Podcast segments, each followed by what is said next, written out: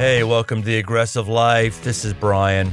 You know, in this podcast, I've been able to connect with some really, really fun people. It's like I never knew I could connect with such fun people until I had a podcast. It's wonderful. Rock stars, elite athletes, thought leaders, creators.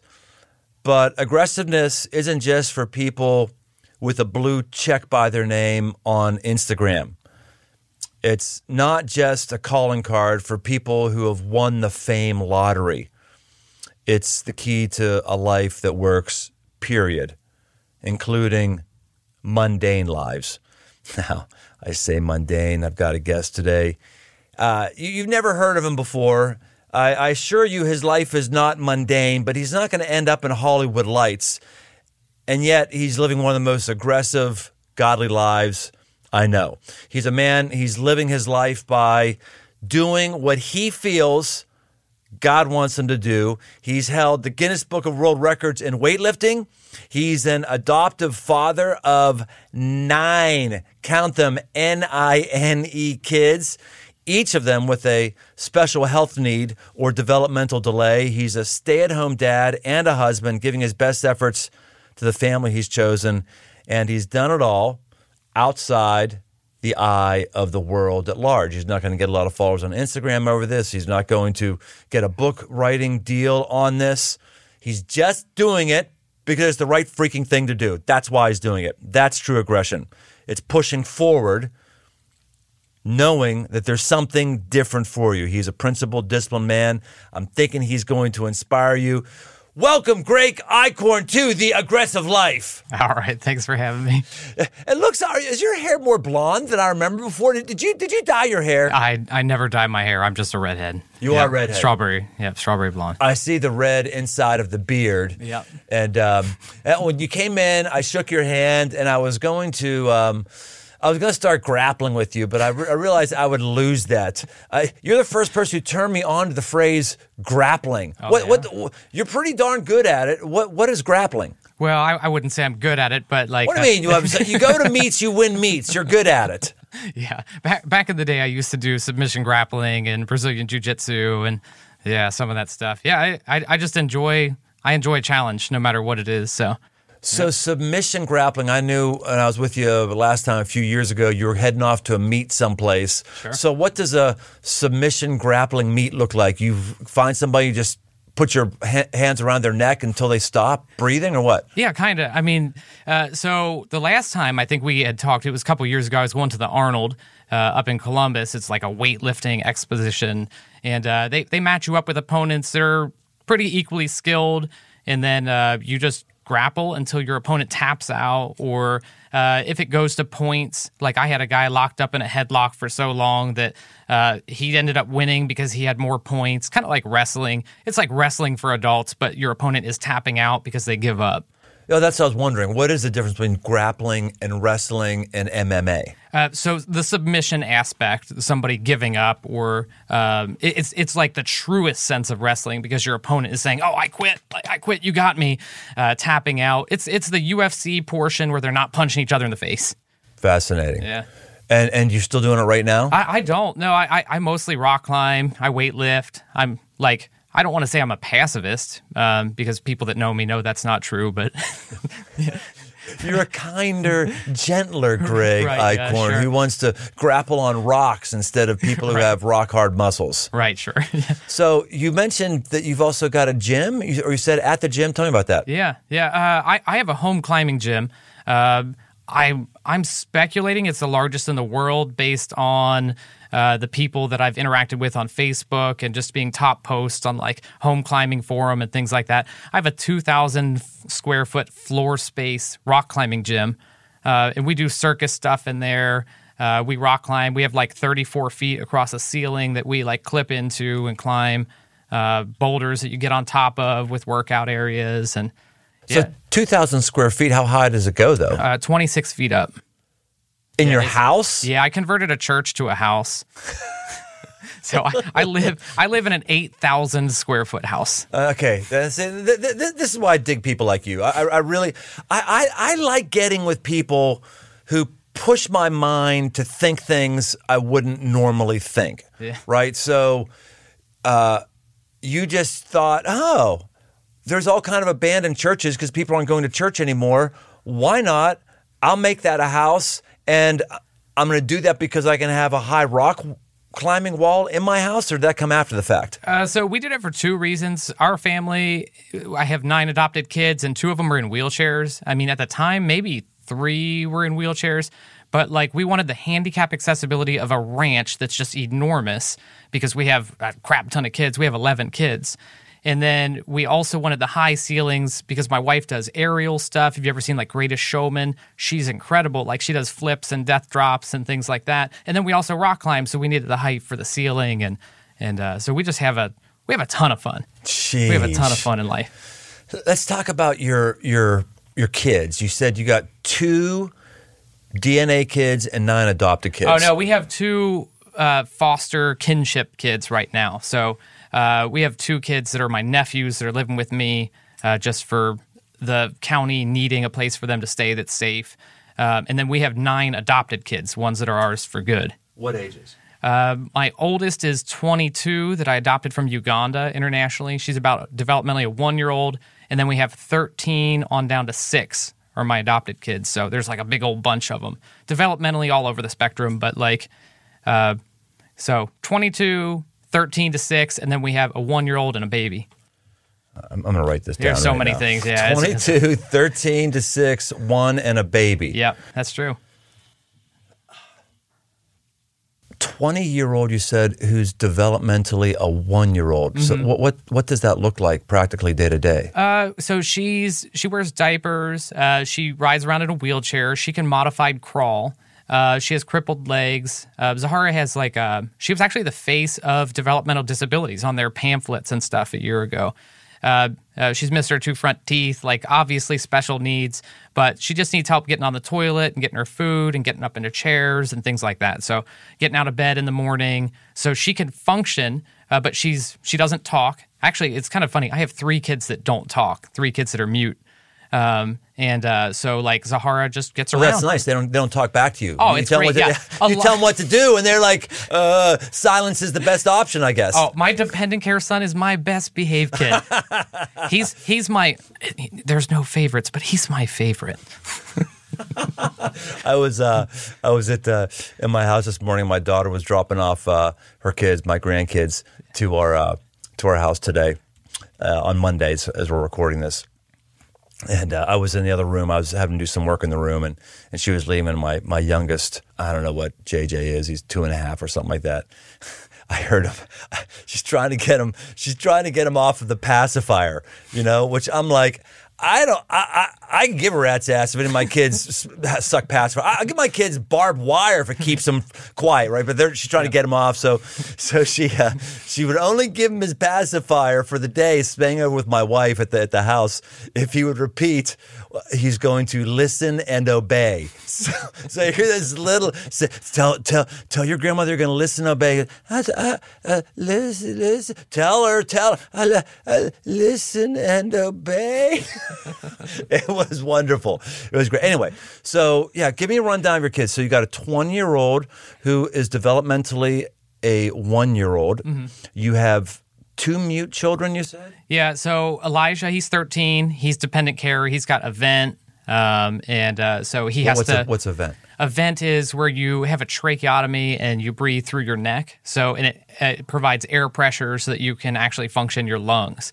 So, to most people, they'd be like, "Oh, what does he do?" Like, but like, I'll tell you what, he's impacted my life more than any other one of my kids. Like, um, that's where you really truly learn. Like, somebody has something to teach everyone. Uh, because like he's changed my life. He's the reason I have all my other kids. Well, how's he changed your life? Tell me that. man uh, just the patience and peace and like so i i'm a christian and i relate to god how elijah relates to me like i need god in order to function in the way that i do in the capacity that i do so like i'll hold elijah like i've had one of my friends say like did you hold him through that whole star wars movie that's insane he's 13 and i'm like yeah that's how he he feels me holding him feels me snuggling with him. You know, this big, strong weightlifter. Oh, I'm holding my son through a whole movie. Absolutely. And that's the same way I feel God towards me is that same kind of love and connection that God has towards me. So it's just been incredible. It's changed everything about me. Honestly, that's probably one of the reasons I was a submission grappler and now I'm a rock climber pacifist who allows anybody who wants to come to my house to my house whenever they want and eat dinner with us. And yeah, it's changed everything. Man, when he when you hold him as a 13 year old, he's he's beside you or he's on your lap. Oh, sitting on my leg. Yep. Yep. He has he has such bad spinal uh, scoliosis that he curves one way. So I'll put him the way that he leans into me. And yeah, he's just leaning right against my right against my chest, sitting on my leg, holding him last night, watching a movie. Like that's how he feels love. So that's how I give him love. Mm. Yeah, parenting's strange. Like your kids are unique. They each need love in very different ways, which is that that's that's probably one of the things I've learned most about being a parent. Like your kids need love in very very different ways. Mm. Give me the rundown of the rest of your kids. Go ahead, down the list. Oh man, down the list. So Kimora, she's she's developmental. She's 13, but she looks like a 17 year old. Like uh, very responsible, very helpful. Come a long way. Uh, most likely in my family to be a doctor, something smart, do whatever she wants in life. Just very very encouraging. More typical developing. Um, just come a really really long way in life. So she's not a high needs child. Not then. a high needs child at all. No. All right. No. Uh, Adric, he's my next. He had kidney failure disease, uh, so his kidneys are on edge all the time. Very aggressive. Uh, he, he's he's uh, I pushed him one time like we were out rock climbing and uh, we're climbing this boulder and uh, it's 25 feet high and people would say, "You're insane. You couldn't let your kid climb that." And I'm like, "Now nah, we got this four inch pad, and I'm, you know, I'll kind of grab him when he's coming down." and he gets like 20 feet up, and he's like, "Dad, look, I'm on this rock." And I'm like, "Yeah, you are, dude. like, keep going, man. Top it out. Like, get on top." Wait, he has he has kidney problems, Gregg. Why would you allow him to do something like climb a rock? Because we're pushing him to his fullest potential, growth every day. Yeah, that's the goal. Wow. Okay, keep going. Oh man. Uh, Gideon, hyper emotional. The boy has more. He he has more emotional capacity than I would ever dream to have. Like very in tune with someone's feelings. He's like, oh man, like he he's feeling he's feeling hurt and like he's feeling left out and very very sensitive. Uh, scrawny as you can be.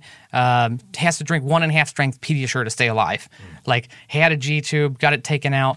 Uh, just very, but like he'll he'll like campus, which is like rock climbing with no feet. He'll like climb with just his arms. Wow. Uh, because he weighs like 30 pounds.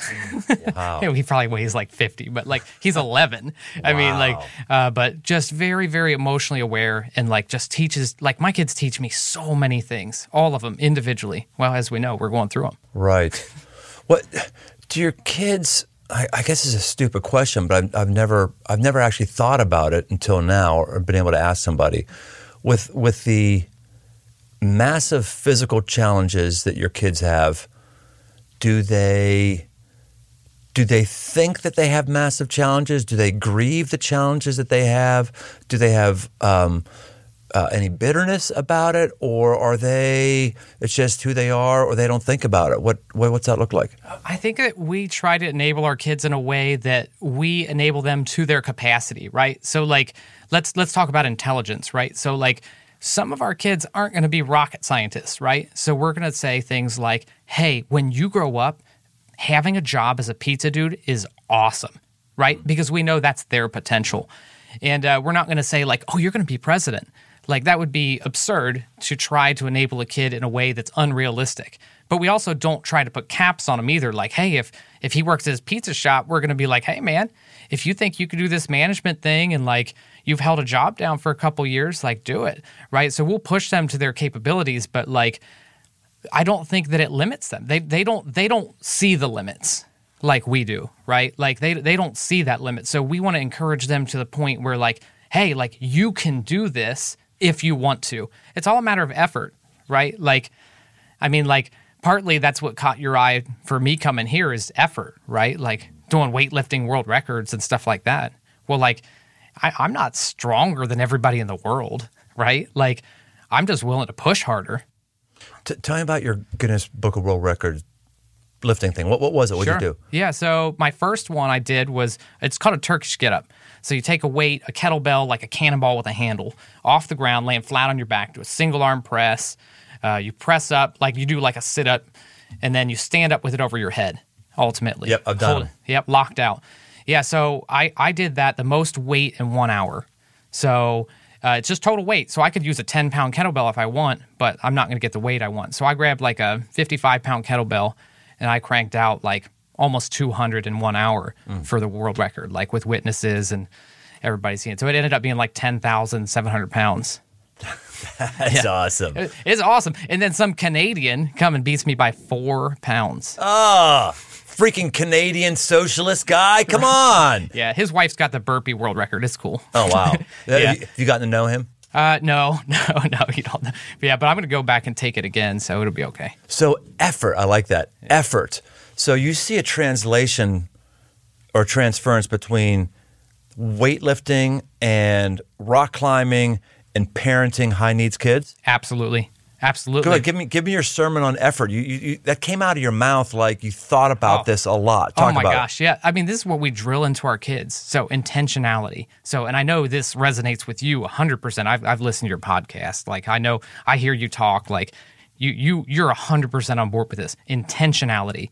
Intentionality is how you do anything that you do in life. You don't make any choice without knowing why you're making that choice. At any given point in the day, I can say, stop. Why are you making that choice? And what is causing you to make that choice? And you should be able to give me an answer. Because if you can't, why are you eating that donut? Right? Oh, are you eating it because it tastes good? Or are you eating it because you're hungry? So, like, there's two different reasons, right? One way you're going to get fat, one way you're enjoying life, right? And both of those are fine answers, but you need to know what you're doing, right? Our kids, we say you can do anything you want in life, anything you want in life. Adric's my perfect example. You can join the army when you grow up. And he's like, Yeah, I want to fight. And I'm like, That's a stupid reason to join the army. If you want to protect, that's a great reason to join the army. So you can do whatever you do in life and decide why you're doing what you're doing and have a reason, intentionality. Everything has to do with intentionality. So if you ask me at any given point in time, why are you doing a world record? My capacity. I'm doing my best. I'm showing my kids what persi- persistence, resilience, all those things, what that means. I'm showing my kids, I'm showing myself, I'm just proving it. it is it's such a um, challenging thing to be with you and hear your story about effort given the things that you're putting your effort to a lot of us would hear that effort thing and say yeah so therefore i'm going to you know do a GORUCK event for a marathon or therefore i'm going to put that effort into you know getting married or i'm going to put that effort into you know all those things are fine fine but you're you're putting your effort gregg into human beings who are incredibly high maintenance maintenance and incredibly difficult and have got to be it has to be backbreaking and emotionally bending work Sure. Yeah. that a little bit. What what causes a guy like you to do that kind of effort? Because because most of us are not choosing that kind of effort. We're choosing the effort that gets on social media or that pushes our, our career forward or our financial standing forward. You're choosing to put effort into your family, bringing people into your family that are going to complicate your life. Why? How? Yeah. Well, and and again, I think there was a message series a long time ago that Crossroads Church did called "Place at the Table" that you guys involved me in a little bit, and uh, that was like it, it spoke to me completely. Right, like my tattoo on my back, it's two hands saying like you know heir to the throne, and uh, like I, I found my identity in God a long time ago. Identity in God. Absolutely. What does that mean? Uh, that means that I feel at home. Like I have a relationship with God that I can wake up. I at any point in time I have access to God, right? Just like my kids, if they need something, they can come to me at any point in time. Say, "Hey, Dad, help me out with this" or whatever. Like, and uh, I, I have a home, right? My kids are adopted. Like my tattoo, my scripture on my arm. So you're no longer a slave, but a son. And since you are a son, you are also an heir, right? God including me in his family. I feel like I have a home and I have a family because of the way that God accepted me into his life. Because I said, God, I want you. I want you first. I want you most. And like put that as a priority in my life. My, when my wife and I got married, that was our tether, right? That was our point. Like, hey, we're never going to get divorced. We're never going to split because we have a really strong stake that if we get too far away from each other, we can pull back into that same space and be loving and have that same foundation of God is who we are together with. So whether I become crippled because I do too many Turkish get ups and my shoulders don't work and we can't do circus stuff together or whatever it is, we still have that foundation together of being part of God's family and having that same purpose together in that. You're a living, breathing sermon on the love of God, is what you really are. You know, when you come into into a crossroads facility, you know, Gregg comes in and he has got a very large, diverse family. And I don't mean diverse just in terms of skin tone. I'm talking about medical apparatus bolted to people and pushing people and all that stuff. And it melts everybody's heart all the time. And I don't think people are spiritually wise enough to know why it melts their heart. I think some people think, oh, when they see someone like you or somebody else like you, I think they have a sense of just compassion of how difficult your life may be or how more difficult it may be. Um, yeah, your life is more difficult than mine. But really, what gets us, and people don't see this, what gets us is primally, there's a primal thing, I think, inside of us that we identify. We don't even know we're doing this. We identify with your kids who have challenges and we think, that's what my Heavenly Father does for me. I, am limping along on life right now. I am not as competent and capable as I want people to think that I am. I am not self sufficient. I have bruises. I am barely getting by. I am broken. I am battered. And when I see a dad like you, it just makes me realize that's my Heavenly Father is for me. Absolutely. That's that's I think the power of what you're you're not you're not doing it for that reason, but I think it's one of those ways that the the physical realm intersects the spiritual realm and your family is a physical representation of the spiritual realities that God is inviting us to you. You you agree with that? Within reason. I mean, but like at the same time like I I don't know, like I don't I don't see myself that way, and and I I guess that's a good thing. Uh, that like I, I, you don't see yourself as God, no, Gregg. You should no. see yourself as God. Come on, that's the point. No, not as God. I, I I see myself as someone who's failed and normal, and maybe putting forth more intentional effort than other people. Um, like I, people get really upset with me because I'll say I have the best marriage out of anybody I know, and they're like, well, that's stupid. Like, you know, oh, how are you going to say that? And I said, because I pursue my wife every day. Right. And like people get, people be upset. Like, like, yeah, I'm having sex three times a week. Sorry. Like, sorry you haven't had sex in a month, but I love my wife. I get up every Saturday morning, write her a half hour love note. What effort are you putting in? Right. Like, you know, I give my wife breaks. I'll be like, go take a trip for climbing for a couple days. I'm going to watch all the kids. We've known people that have been like, oh, get the in laws over. Like, wife's leaving for a day trip, like to go to woman camp or something like that. And they have the in laws move in. Like, you got one kid. Man up, dude what's your problem like like i don't understand stuff you know like so we we love each other in a way that like is so over the top that i'm like you can't help like, oh yeah, and do we have fights? Yeah, we have fights all the time. We disagree. She's a liberal, I'm more conservative, right? Like but like we still have that love, that foundation, you know, like it, it's different. Like, yeah, I, I don't know. I don't know how to describe it. Like, but I think it's the effort aspect. So I, I, I don't see myself as like special. I'm I'm normal and but kind of like getting world records and being strong. I just put forth more effort than most people. Like it's not that I'm special. I'm not specially gifted, you know?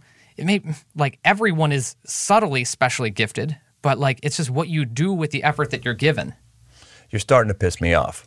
Oh, okay. Yeah, you're starting to piss me off. Like writing your wife half hour love letters on Saturday morning. You're starting to raise the bar in my life, Gregg. I'm not liking it. Yeah. Well, and again, I, I don't enjoy writing, especially. That's not my that's not my thing. But like we we did this love language test or whatever, and she's like, "Oh, words of encouragement." I'm like, "Oh, that sucks." Yeah, I'm sure it's not something else. You know, like sure it's not physical touch because yeah, I could exactly. I could physically exactly, touch on you. Yeah, yeah. Maybe we should just have sex more. I think yeah. that'd be better. Uh, no, but it, it's it is that effort aspect. I don't know. No, that's great. I mean, I think this is it's just really good for us to see and hear this because this is the kind of effort that um, doesn't get you a bonus at work and you don't get congratulated for. Like, who's going to sit around and say, Gregg, way to go. You did your half hour.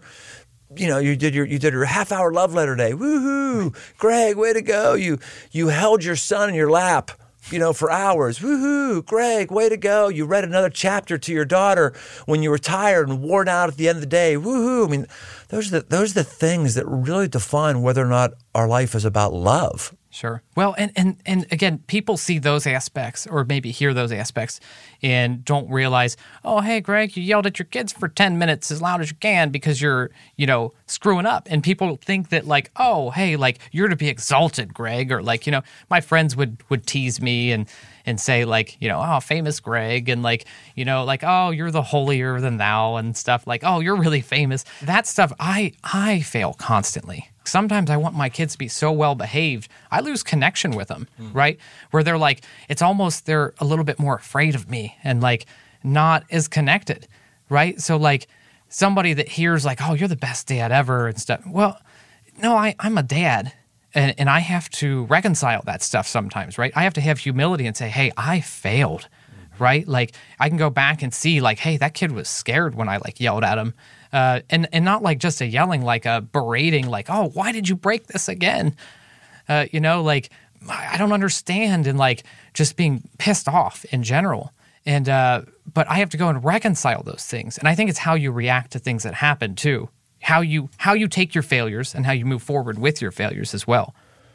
Well, you said people have gotten to know you. You've done some pretty cool things. Good Morning America did something on you in 2019. Yeah. Why would Good Morning America come to the Eichhorn household? well, that was a weird thing. I like I built an igloo in the backyard because I, I enjoy doing stuff with my kids. So we built this giant igloo and we made it handicap accessible so the wheelchairs could roll in this this snow fort. So like, yeah, I am snow fort dad. If you if you Google snow fort dad, that's me. And uh, how big was the igloo? I don't know. It was just a regular size igloo, like maybe 10 feet high or something like that. Um, and uh, my buddy took a picture and put it on Reddit with my wheelchair daughter in there. And uh, the world needed something good, I guess. So it went to fifth trending world news story. It was like a hundred different countries posted this like weird snow fort that I built. That's wild. Yeah, just because somebody they needed something good, and I guess they liked that Zahara was black and I was white.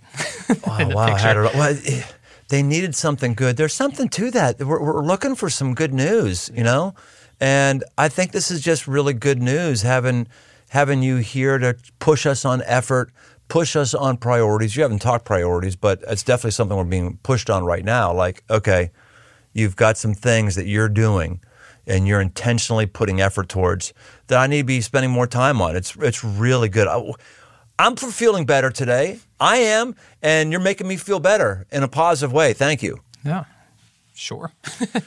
All right, Gregg. Let's uh, let's talk about let's talk about the lightning round. You you listen to the podcast. You know the lightning round. Most guests are not smart enough to do the lightning round because they don't understand the lightning round is like quick, fiery answers. Like that's, that's all you get. Can you do the lightning round? Are you up sure, for it? Sure. All right, here we go. I got a couple different different sectors for you. I'm going to talk workout, I'm going to talk kids, and I'm going to talk leadership at home. Are you ready for the lightning round? Always. Key to great strength training for your workout. Showing up, going to the gym. Yep, you feel sick? Go. Uh, yeah. See, there's a problem with the, with the lightning round. I always want to then give follow up questions. You're right. It's like, what's the best workout? It's the one you're doing. You know. Yeah, if you're actually going right. right. Yeah, yeah. You meet you you meet your max rep. Keep going. Like you get hurt, keep going. Push. Best food to be eating while trying to gain muscle. Every day I eat eggs. Yep. If you're if you're high cholesterol, then eat egg whites. Most underrated piece of workout equipment. I'm a rock climber, but pull up bar. Do toes to bars, do pull ups, do lock offs, do muscle ups if you're strong.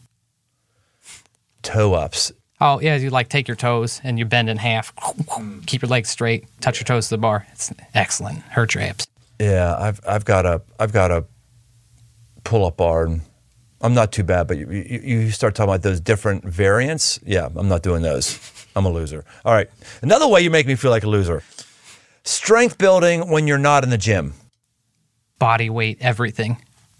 Push ups, planks, sit ups, squats. Do it at home. You don't need anything. How to push through the wall. Remember that the world needs badasses just as much as doctors, nurses, teachers. All right, before we go into the next round of lightning round, which is kids, you mentioned a couple times pacifist, pacifist, and now you're talking about being a badass. What are you, a pacifist or a badass? Are they together? And what kind of pacifist are you right now? Pacifist. I don't. Well, I'm just using your Yeah, words. sure. You've Oh, mentioned, no, you've yeah. mentioned that a couple Yeah, times. sure. I'm like, hey, what, what do you mean by that? I, I don't like fighting with people, or uh, I don't like people to feel unloved when I'm talking to them, or I don't like overpowering people and beating them, or even lording over the fact that I'm better in some way. Uh, but at the same time, they're not opposites. You can be both. Uh, so me being a badass, me pushing my hardest every single day I can, in every capacity that I can. That's being a badass. Like pushing through weights, right? I did a 24 hour Turkish get up challenge. My arm locked up, my oblique locked up, my leg locked up. I kept going. You push through that pain. And people need that. The world needs to see that people will push through crap when it hurts, when it's tough, and you can do it. Again, like, I hope somebody listening, honestly, I hope somebody's like, man, I could beat that 24 hour. If you want to beat 24 hour Turkish get up challenge, 74,000 pounds. Oh, lift. Do 1,600 get ups. I did 1,583. Do 1,600, and I will send you a thank you note. No joke. That's good. All right, kids, lightning round. Most effective way to build relationships with your kids. Quality time. One thing you try to do every day with your kids. I try to have at least one encouraging or growth interaction with each one of my kids every single day. Subtly, uh, intentionally, just going out of my way. That's an awesome Lego castle. Something small, something. Biggest learning that you wish every parent had. Love and hard work. Like they're they're together. You have to have it together. You can't just have love. You can't just hard work and love both. That's how you create good kids. Most aggressive mistake you've made as a parent. Yeah, and I had I had mentioned earlier just like that that disconnect that Yeah. uh, man that's a yeah pushing too hard maybe for kids like and, they, and like what they can understand and what they can just losing that connection from the too much discipline, too much structure, making them want to be too good. Okay, we're going to talk about leadership at home. Key to being a leader in your home. Consistency and action. Yeah, what does that even mean, leader? I, I, I'll just, I'll just rant a little bit here if I could right now. Like, I, I get really bothered when women who are Christians tell me they're frustrated with their husband because he's not the spiritual leader in the home, or they say, "I want my husband to be a spiritual leader in the home," and and and I and I go like, I ask, what what does that mean to you? And, and it seems like women are expecting some women are expecting their husband to lead bible studies every day and to be you know scheduling what the next mission trip for the family is and it should be once a month while they while they you know lead the family in in a, in a fast for 40 days I, I don't- even know what to talk about i'm like i'm like if i was your husband i wouldn't be leading you well according to your according to your definition in fact i, I think i've done two bible studies with my family and and I only did two because every time I did them, someone would cry. every every time. Um, now I was and am the leader of my home, but it's different than what people think it is. And I just some some women I just want to say, hey, if your husband knows Jesus and is willing to go to church with you, you're in the upper one percent. You're very very rare. But in your house, what does it look like for you to be a leader? Oh man, just how I treat other people. So like we teach our kids. I know this is lightning round. This is It, it is, but I just went off on a. I just I went know. off. Go ahead. You, you you break the lightning round for this one question. All Go right, ahead. Fair enough. So in our family, we have five family values that are undeniable that everyone has to have, everyone possesses. So intentionality is our number one, right? Generosity, being compassionate, being protectors, and overall just being virtuous, doing the right thing when people aren't even around to watch it. Those are our things. Those are our values we teach our kids every day. You ask my my six year old, you know, like they know those values because I'll say, "Why are you doing that?" and they have to give me a reason why they're doing it. What are you doing? Oh, you're taking trash from the baby and you made him cry? Pfft, great. Excellent. He was going to eat it. You're protecting him. Five values, and they all know them. They all know them. Yep. We talk about them every day, every day at breakfast. Really? Yep. Every day. uh, it's kind of worth noting that um, you know the way I got to to know you is your name came across my desk as someone I should write a thank you note to for being very financially generous to the church I lead, Crossroads, and um, I'm just writing you thankful thank you notes regularly, and then I see you and I see what's going on, and I think, oh my gosh, this family is unbelievable. Most people are looking for every opportunity they can to not be generous. Everyone's got an out. You've got, I mean, you've got so many places you could be putting your resources inside of your own family, inside of your high needs children. What, what's, why would you make that one of your values, one of the five, generosity? Uh, generosity is the reason I became a Christian. So I, I was at a Big Vineyard. Dave Workman gave this bomber message of like, hey, radical generosity. And I had, I, I was 19, had two cars, had a truck and a really car that I really, really liked. And uh, Dave Workman gave this bomb message. They had wheels ministry. They gave cars to single moms and stuff to get to work. And uh, I decided to become a Christian because I was already going to church. I was already tithing even. And I decided to give away my nicer car and keep my crappy truck because I was going to put my first and my most into God and into that relationship, that effort. And uh, that was a turning point where people say, When did you become a Christian? Not the 10 years that I went to church prior to that. At that moment, when I decided to give my best and put my best forward, Effort. You put effort I, in. I gave that car away and I felt the best I've ever felt in my life giving away a vehicle. Then I didn't have money to give a vehicle away. I had two cars, but I'm like, hey, I'm going to trust that God's going to keep this crappy truck running. Uh, I remember th- that winter sliding up onto sidewalks because it was like a rear wheel drive F188 or something. I'm like, ah, like sliding around and being like, oh shit, shouldn't have given that. Uh, shouldn't have given that car away, maybe, but uh, no, it was the best decision I've ever made, and I think that's enhanced all my relationships moving forward. Uh, just knowing God in that way. Oh, that's so good. That's so good. All right, leadership at home. Back to lightning round. Making difficult decisions. Together, my wife's my partner, so Well, that's the next question. Biggest lesson you've learned from your wife? Ah, um, she's taught me over the years that people's emotions matter. I'm not very hey, you you wouldn't believe it. I'm not very empathetic. Somebody will whine to me or cry to me, and I'll be like, "Get over it." Like, uh, and uh, she's taught no pe- people's feelings matter. So she's taught me that like very very well. Hardest part about being a stay at home dad? My kids break everything. We have a saying in our house I'm surprised that you're surprised. Katie and I have that interaction at least twice a day where I'm like, they broke this. Like, this floor is supposed to be indestructible. Uh, and there's another chip in it. Like, yeah, I'm surprised that you're surprised. Gregg, is there anything that you want to talk about that we haven't talked about at all? This has been this has been deep and rich and uh, hugely appropriately challenging. I think I think the biggest thing that I want to say is almost a personal agenda, if you will. Um, I think that there's a huge need for foster care and adoption. Um, I, I think that like it's a lacking effort. Like especially there's three niches in foster care and adoption that are overlooked. Every time that we've taken a kid into our house, we've made that decision based on the fact we're going to choose the one that we think won't be placed the easiest. So we've literally had a list of five kids, and we're like, which one are we going to pick? That one's not getting a home. We're taking that one. Uh, no joke. And uh, so that means we said, sorry, four kids, you don't have a home. And because there's such a need, we have 11 kids. Okay. So, like, if other people don't step up in this way, there's going to be four kids for every five that I'm presented with. And I'm done. I'm finished. I'm now to the point where I'm saying, hey, if you're thinking you want to do it, then do something about it. Go to an info session, talk to a foster care agency, consider adopting, talk to your wife. It's most of the problems are the men because women are, oh, they're like, oh, we love kids, we love babies. And men are like, oh, my one's too much or, you know, my two's too much. Uh, and it's men are the problem.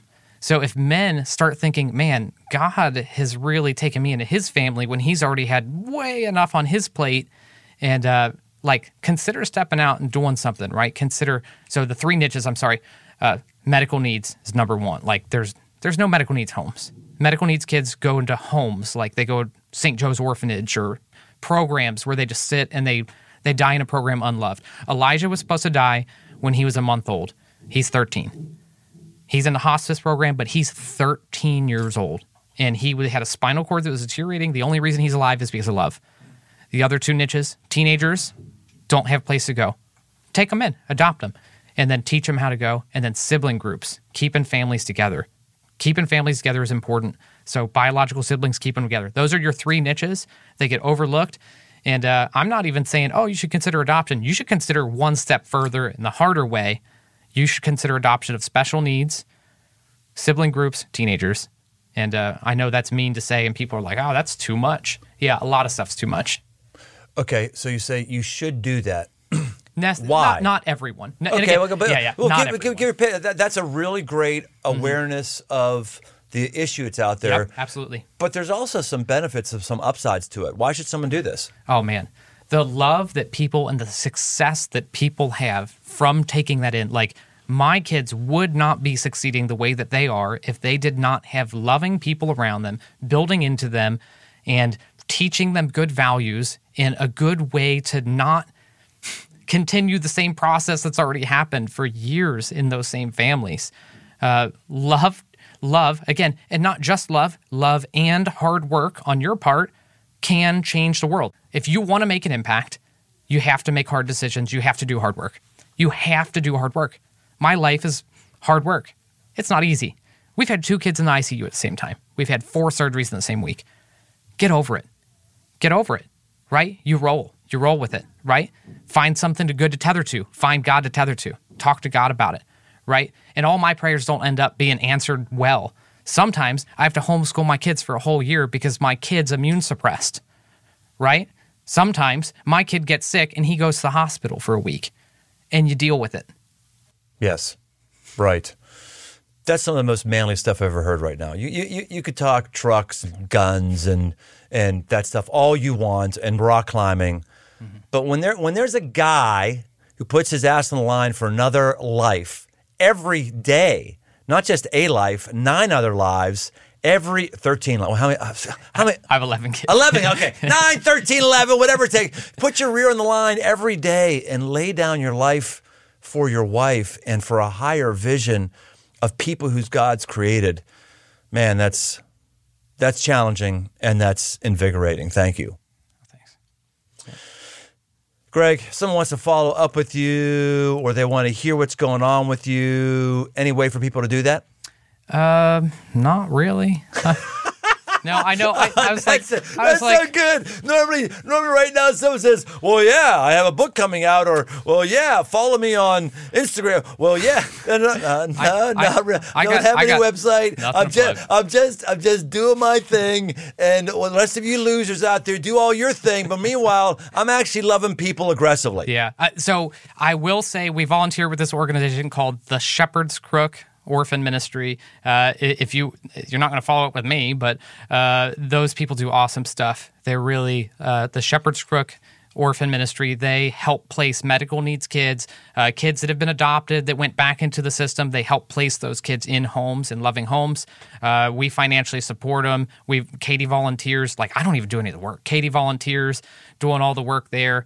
Uh, very great people. If you want to give some money, give some money. If you don't, then maybe adopt one of their kids or do something harder. Okay, how, how do we give money? I can at least do that. Seriously. Yeah, I can Uh, at least do that. How- uh, the Shepherd's Crook uh, Orphan Ministry. You can just pull up their website, and uh, they have they have a link to giving, and you'll see all these kids and be like, oh man, and those are real kids. Ninety percent of kids uh, don't get adopted off their website, but they help some of those kids get homes. Gregg Eichhorn, you're a good man. You're an aggressive man. Thanks for being with us today. That's it, boys and girls. This is the kind of stuff you get with the aggressive life. Um, I'm wondering how many of us actually turned this off. Because I think probably halfway through, people are like, you know what? That's a little too difficult for me. You know what? I'm starting to feel a little guilty. You shouldn't feel guilty. Gregg's talking about his life. He's talking about his life. Um, I, I don't know why we shun away from these things or turn away from these things, but I think a lot of folks um, said, nah, it's too aggressive for me today. I'm out on this one. But for those of us who stayed all the way through, you blessed us big. and thank you for being a part of the part of the group known as the Aggressive Life Warriors. We'll see you next time on the Aggressive Life. Hey, thanks for listening. For all things aggressive living, why don't you head over to briantome.com. Find my new book, Move, a guide to get up and go forward, as well as articles and much, much more. And no matter where you listen to podcasts, why don't you take a second and leave us a rating, leave us a review. It really, really helps us drive new listeners to the show. We want to help as many people as possible, just like we may have helped you. We want to help others. So why don't you help us out? And if you want to connect, find me on Instagram at Brian Tome. Aggressive Life with Brian Tome is a production of Crossroads Church, Cincinnati, Ohio.